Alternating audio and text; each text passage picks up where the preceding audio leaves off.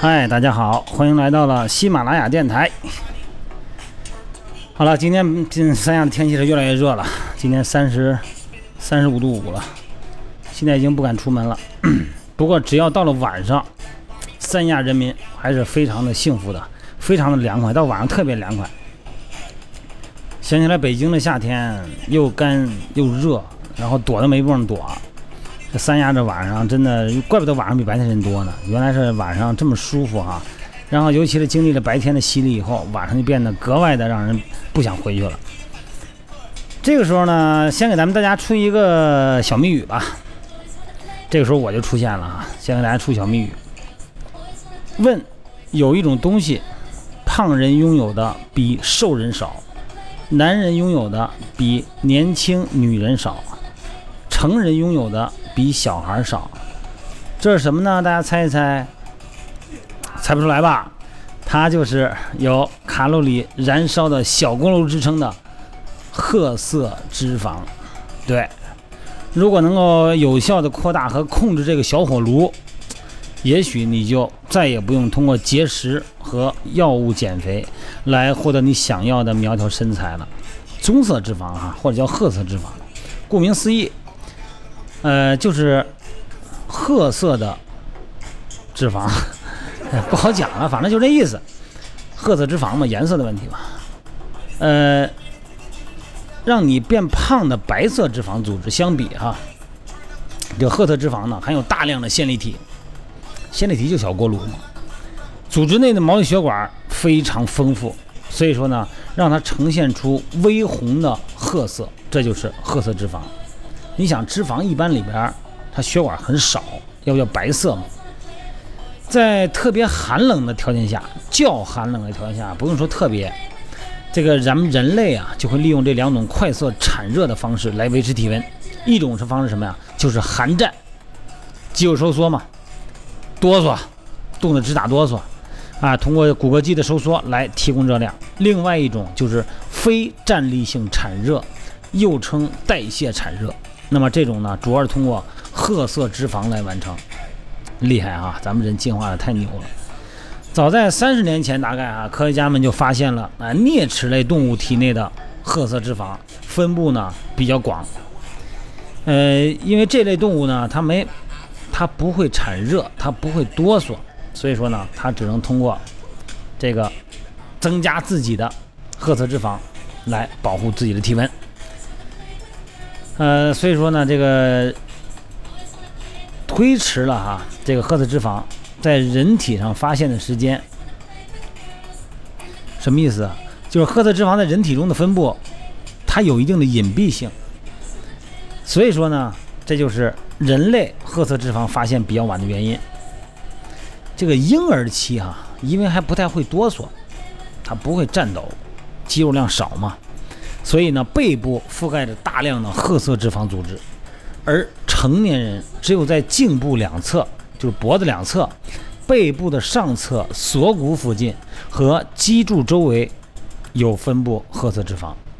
这个褐色脂肪呢，在成人体内含量哈，虽然是不多，虽然比较少哈，但是产热的这个能力啊，却特别的强。一块。一小块褐色脂肪就能燃烧大量的卡路里，看燃烧大量的热量。被激活的棕色脂肪或者叫褐色脂肪，通过快速消耗葡萄糖和脂肪来发热。当它自身储存的脂肪消耗殆尽的时候，身体其他部位储存的白色脂肪就成了它的新燃料，呈现出星火燎原之势。那么如此看来呢？激活褐色脂肪。这个是不是真的就是一个治疗减肥的最佳的新的方案啊？啊，所以说怎么才能激活体内的褐色脂肪呢？今天呢谈谈这个话题啊，怎么能够获得这个褐色脂肪这个含线粒体丰富的东西？听说过一句话吧？这个美丽动人，听说过吧？对，这个动人就是人冷的时候，冻的时候，或许还真的就可能带来美丽的身材。既然棕色脂肪主要的功效就是产热来维持体温，那么大家可以倒过来想想，激活棕色脂肪最简单的办法就是冷。哎，嗯，那那怎么办？那还上冷库里待会儿去啊？或者说冬天坚持不开空调，哎，不穿棉袄就能减肥吗？人家科研人员还就真这么做了，人家是死磕的精神啊，真这么做了。但是呢，它不是人做，是小白鼠做啊。在小白鼠的实验中，寒冷引发的减肥效果非常好。那么研究人员呢，就把易容易得这个肥胖肥胖的小鼠啊，小耗子哈，放在这个，哎，大概是五度左右，一周后，小老鼠的平均气温、平均体重啊，降低了百分之十四。那么小规模的人体实验呢，慢慢的也就开展进行了。啊，当然了，这人外国人就有这种奉献精神哈，甘当志愿者。当人处在较为寒冷的情况下，这个所谓较为寒冷，就是温度控制在感到寒冷，但并不是说冷的会打哆嗦那个状态哈。当人处在比较冷的情况下的时候，褐色脂肪的密度会增高，代谢呢也会更加活跃。呃，然而呢，这个科学嘛，总是一波三折的。当实验对象的样本量加大的时候，那么这个时候呢，结果呢就不是那么完美了。哎，当像一千九百多人啊调查的时候，只有百分之七点五的女性和百分之三的男性在身体处于较寒冷的环境下检测的是啊检测褐色脂肪，这时候才有。那相似的情况呢，也出现在另一个哎二十四位青年男性啊。为实验样本的研究中，一位肥胖的男性呢身上探测不到褐色脂肪活性，所以研究人员表明，可能褐色脂肪的缺乏是造成肥胖的原因之一。不过呢，也不排除脂肪层较厚，身体对寒冷的敏感度比较低的原因。那就这转回来了，到底这个冷冻减肥法到底靠不靠谱呢？至少从世界人群的调查结果来说，还没有。非常有力的证据，能够证明啊，它靠谱。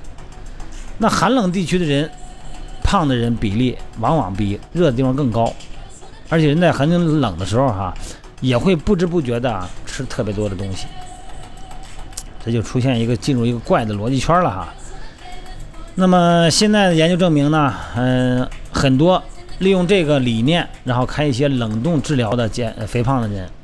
然后呢，确实是他，当然他有多维度嘛，可能吃饭也控制住了，然后呢，他体重变化也不大，也不小，啊，就所以说开玩笑嘛，就说这个如果以后将来呢，这个研究能够进一步的拓展，咱们考虑开一个冷冻的 SPA 哈，让大家体验一下。哎呀，减肥啊，真是一件太复杂的事儿啊，所以说现在啊，按咱目前的这个技术手段，咱不要探求太多的。技术含量的东西，咱们还是从约束自我啊，建立内心的框架开始。不管是控制吃饭，还是增加运动量，还是把生物钟调整好，总而言之呢，减肥就是一件这么不太容易的事儿，好吧？今天呢，咱们也不太多说了哈，咱们明天再见。